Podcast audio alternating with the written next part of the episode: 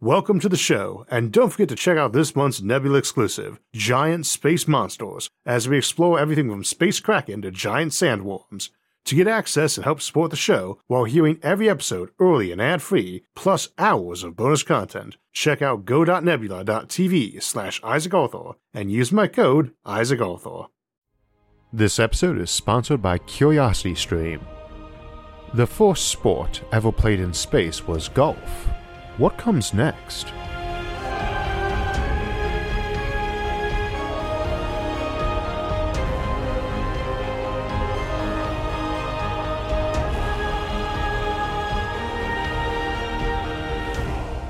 So today's topic, space sports and sports in the future, has been one requested over and over again for years now, and it seemed past time to cover it. We'll mostly be looking at sports in low or no gravity, but we'll spend a bit of time considering how future technology might impact sports, both in altering how they are played and inventing new games. To look at the future of sports, it helps to look at the past and how that's birthed our games, to give an insight into what might shape those in the future. One thing that sticks out right away is that many games serve to hone combat and survival skills, or serve as a type of proxy for them and our competitive drives. This is rather overt with something like archery or fencing or martial arts or board games like chess, and less obvious with things like marathons or decathlons. Another key point is that they often arise out of the work environment. For our very distant ancestors, sports that arose from hunting would be an example, but contests like log tossing or sailing or rowing or weightlifting or even bricklaying are examples of work becoming a sport. One might imagine that in space, something like competitive EVA races to get suited up outside into the vacuum and finding and welding shut air leaks would be a job from which a sport might arise.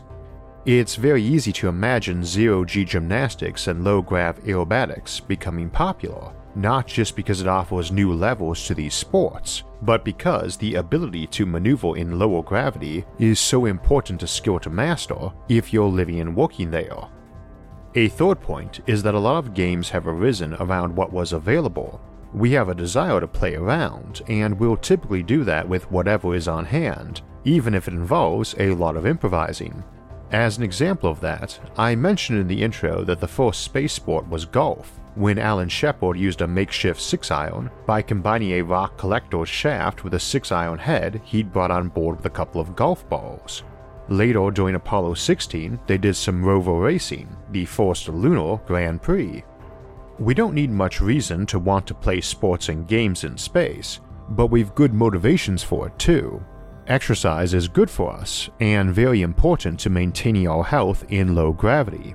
Sports are also better at maintaining mental health than just mindlessly running on a treadmill. We are not hamsters, so especially when using a machine like a treadmill or stationary bike, we usually like to have some music or something to watch to help with the monotony. But sports are generally even better. And even on the cramped confines of the International Space Station, we've seen a lot of experimentation by the crews with playing this or that sport.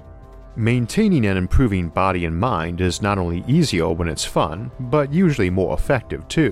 Which is why, even with non physical skills like logic or reasoning or reading, we often introduce a game format for instruction, like a crossword or interactive puzzle, and why we try to make our episodes fun, not simply lectures. And it's not even vaguely coincidental that virtually every sponsor of this educational channel is focused on improving knowledge and skills in fun and interesting ways. There may come a time when keeping the body in shape doesn't require exercise, and that's something to think about. A time when you can just step into the Muscletron 3000 and step out looking like a Greek god.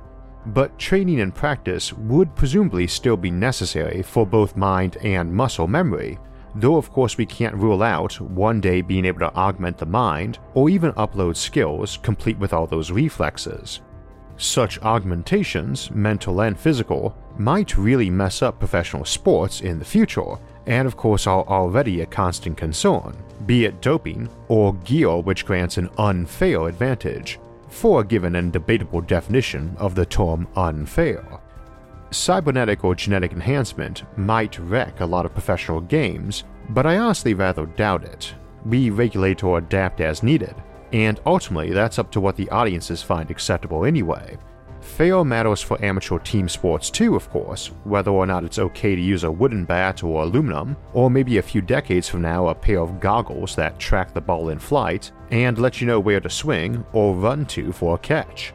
And along with looking at low gravity, zero gravity, and unearthly environments, things like that are of interest to us in discussing future sports today, along with looking at what might alter modern sports. Of course, one has to define what a sport is. I remember seeing a game of chess once on ESPN and being a bit surprised that was on a sports network, and my own personal definition was always that it's not a sport if you don't get sweaty and tired playing it.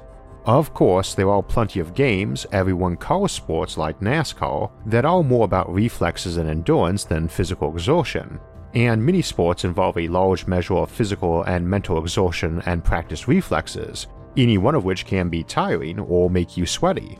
Plus, I suspect most folks who play water sports would argue that being sweat drenched is hardly relevant anyway. I suspect most folks in this audience could corroborate me when I say mental activity can be quite exhausting too. Usually, when I'm done with a script for the show, which is typically a single sit down writing marathon, I emerge a bit drained and tired and hungry, and wondering why the clock reads several hours later.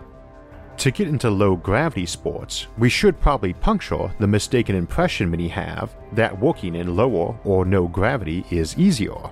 Obviously, in some ways it is, but there's weight, and then there's mass, and while exerting force against something's gravitational pull is obviously hard, it still has its own inertial mass, even in the middle of empty space.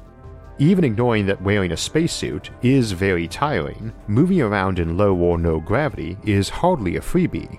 Throwing a ball has very little to do with fighting gravity, even if it has a big effect on its trajectory. That's probably the first thing most folks think about with low gravity. Playing baseball or golf on the moon or Mars is going to result in a much longer flight time for the same speed, and a golf ball or baseball or bullet on a place with half of Earth's gravity is going to stick in the air twice as long. Earth's gravity is 2.6 times stronger than Mars, and 6 times stronger than the moon, so a projectile will stay up 2.6 and 6 times as long respectively and cover correspondingly more distance. If you're playing someplace where the gravity is twice as strong, expect it to fall down twice as fast and cover half the distance. Obviously, this all ignores air resistance and lift, but we'll get to that in a bit. This means your baseball outfield needs to be proportionally bigger or smaller, but maybe not entirely proportionally, since your outfielders have to try to catch that ball or grab it after it's hit and throw it back. And a larger or smaller field to account for gravity isn't changing their running time much. Of course, they can jump a lot higher too, and games like volleyball or long jump or high jump all changed. Even track and field hurdles not only need to be higher but spaced farther apart, as you'll cover more distance even when jumping the same height of barrier before you can land and start running again. That also means in games like billiards or snooker, you probably need a glass plate over the balls or some thick liquid it all bounces around in so they don't fly off the table constantly.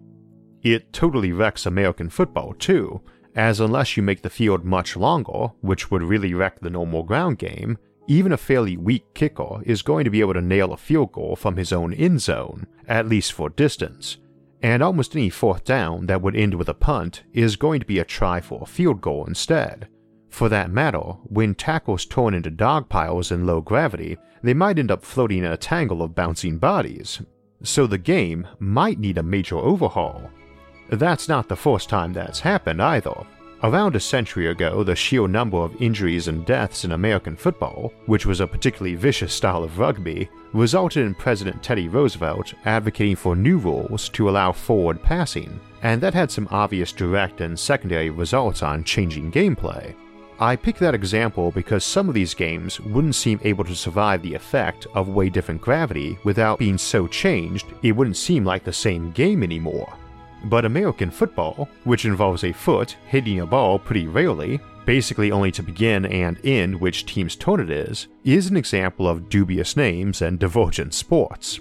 Of course, dubious names are probably going to be common enough in space anyway, as folks are likely to still refer to air as being part of their atmosphere, even though inside a dome or a rotating cylinder habitat, there's obviously no sphere of air involved. Speaking of air, that can have a big effect on games too, and not every game in space is going to be played in air, and in many sports, carrying around your air supply is likely to be a big deal.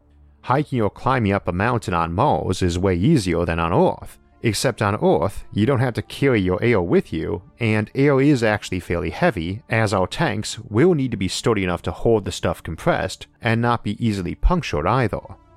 That might make an amusing modification to dueling games too. We don't duel much anymore, and certainly not to the death, but even when we did, we usually only went to first blood, and I could imagine that returning as our medical technology improves so that there was very little risk of permanent harm in a knife or sword fight. But I could imagine fights in space going not to first blood but to first leak, a puncture to someone else's suit. That's a little more probable to me because I can imagine that contest to patch a leak would be one of those new sports we'd see develop anyway. As I mentioned earlier, a lot of sports derive from survival skills, and in space or hostile planets, the ability to keep your suit unpunctured or seal leaks to it or other objects is likely to be a major survival skill. You could get some sports very unique to specific planets or moons too. On Earth, depending on your latitude, the day night Terminator comes over very quickly and in a blur from the air. You never really see a line of day and night pass over you. But on places like the moon, with no air to blow light and a day a month long, even on the equator where it's fastest, the Terminator only moves 4.6 meters per second, or 10 miles per hour, meaning you could sprint ahead of it for a while. On places like Mercury, where it's even longer, you could walk at a light stroll ahead of it and even set up camp. Of course, if it caught you, you'd be burned up, but one might imagine folks out surveying the places in rovers with gear might make contests out of staying barely ahead of the boiling day or freezing night and setting up camp shelters or digging down in the ground. You might do that on Venus too, which has a very long day as well, but the surface is a boiling hot, high pressure death trap buried far beneath a thick and poisonous atmosphere, though at higher levels you might go hang gliding around, and I suspect hang gliding would be a popular sport there. Of course, if spacesuits, or Venus suits, were good enough, really high tech about pressure and heat, you might have folks who made a business and eventually a sport of flying down to that deadly surface. Suicidal drops are already a popular sport here, be it bungee jumping and skydiving to cliff diving, a sport which presumably only has the ranks of Grandmaster and stuff on a rock.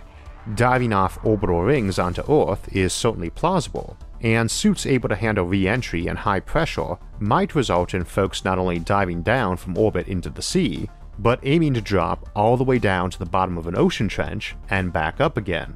Felix Baumgartner's world record skydive was as high in altitude as many orbital ring systems would be, it's not just Earth, though, folks could dive from orbit into gas giants and aiming to land on platforms deeper in the atmosphere. Considering that emergency and search and rescue crews for gas refining facilities on those gas giants might actually have to be trained to do something like that, I could well imagine it becoming a major sport. Now, it should be noted that just because gravity is lower or zero in places doesn't mean they'll have to adapt their sports to that.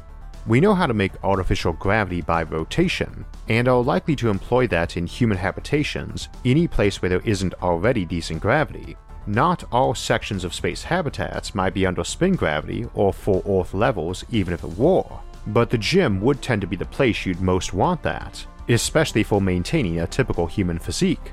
It sounds awesome to be able to lift a few thousand kilos over your head in low gravity, but weightlifting competitions in low or no gravity are likely to be about speed of repetitions as much as mass being moved. How quickly you can deadlift a weight, fighting its inertial mass, not the sheer mass you can get over your head eventually, since that becomes as meaningless as doing a handstand on Earth and saying you're Atlas, able to lift up the world. But on planets where the gravity is rather low, we do have the option of merging spin gravity with normal gravity, though that requires you spin a rather large and deep bowl shape. Of course, that happens to be what a good arena or stadium looks like anyway, and odds are any interplanetary sports league is likely to have an agreed upon gravity and air composition used for the sports.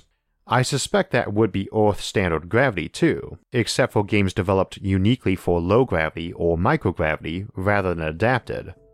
Now, you could get some interesting version of existing games too. In soccer or basketball, for instance, it's about aiming a ball for a specific target more than a sheer range. Same for darts. And other than adapting around a longer parabolic curve, you're not really changing things much. Indeed, for stuff like darts or archery, the flight time to the target is sufficiently short that much of your lift and drop is from air as much as gravity. It won't fly the same in zero gravity, but it's not that same huge game changer it would be in something like baseball. One interesting variation we might see is folks on low gravity asteroids or small moons, which make up 99% of the objects kicking around the solar system, setting the target as launching an item at just the right speed to orbit the body, not too fast, not too slow, and orbit ball might score points by how many times the ball went around the object before crashing into the ground or spiraling out to escape. Some games like racquetball might adapt to zero gravity by using a pressurized sphere you bounce the ball around, kind of like how Bashir and O'Brien did in Deep Space Nine, and you might wear finned or wingsuits to help you maneuver around. For that matter, we don't normally think of catching a ball or throwing it as moving us, as we tend to be planted on the ground rather firmly. But even if you're not in a vacuum, so you experience air drag, you'll notice how you absorb or counter momentum of anything you catch a lot more, and can use that for bouncing around off walls to change your position. There's some really great descriptions of maneuvering for games in zero gravity in Orson Scott Card's classic sci fi novel, Ender's Game, which is well worth a read. Keeping inertia and momentum in mind, games with heavier balls and no gravity like Zero G Dodgeball might turn into something where the objective wasn't to get the ball in some goal, but to get your opponent or yourself into one by bouncing or throwing balls to exchange momentum you might get some very coordinated passing between teams to achieve such goals. I could envision folks playing darts in inflated spacesuits, trying to puncture bubbles or segments on it to shove their opponent around, as that's decent training for trying to deal with a spacesuit leak in EVA. You jump from one airlock to another, while everyone tries to pop your balloons and knock you off course, and you try to steer to the goal with those leaks providing thrust. Also, considering that most of the solar system's bodies are covered in ice and low on gravity, you might get some very interesting versions of ice skating or skiing too, especially considering the kind of maneuvers you can pull off when you're on some icy rock whose escape velocity might not be much higher than how fast you can jump. I could well imagine a Winter Olympic sport where we melted a curved path up and down all the way around the equator of a body and folks aimed to circumnavigate on skis or skates as fast as they could and could use their air supply for additional thrust to speed up. Gases escaping from a suit can be used for thrust, and while it's a little lowbrow, us being humans, I would not even be a little bit surprised if a normal zero G pub game was for contests to see who could belch across the room fastest. And given that belching is not the only way for humans to generate propulsive gases, I'd imagine we'd have a parallel contest where folks were eating all the beans they could stomach beforehand, too. I'd imagine neither version would be something you'd invite a date along for, unless you were planning to break up. Something you might bring a partner along for is dancing, though, and given all the awesome options available for moves in low gravity, I'd imagine this would be popular, and you might get some very interesting costumes for that too, as we already often tailor dresses or skirts with whirling around in mind, and I suspect folks would cheerfully deck themselves out with wings and feathers if they were in a low enough gravity environment that they could use those to alter their motion a lot. Of course, a date isn't the only partner you might have. Our furry friend shall surely accompany us off our homeworld to every rock we settle or habitat we assemble, and they need exercise too. And playing frisbee with your dog in low gravity is bound to be rather amusing. Keeping in mind all those icy bodies, I can also imagine dog sledding being popular, either under pressurized domes or with spacesuits for the dogs. While sleds would presumably be powered by motors, not canines, there are plenty of motorsports too. And if you're using electric motor, you can use rovers, motorbikes, dune buggies, and so on.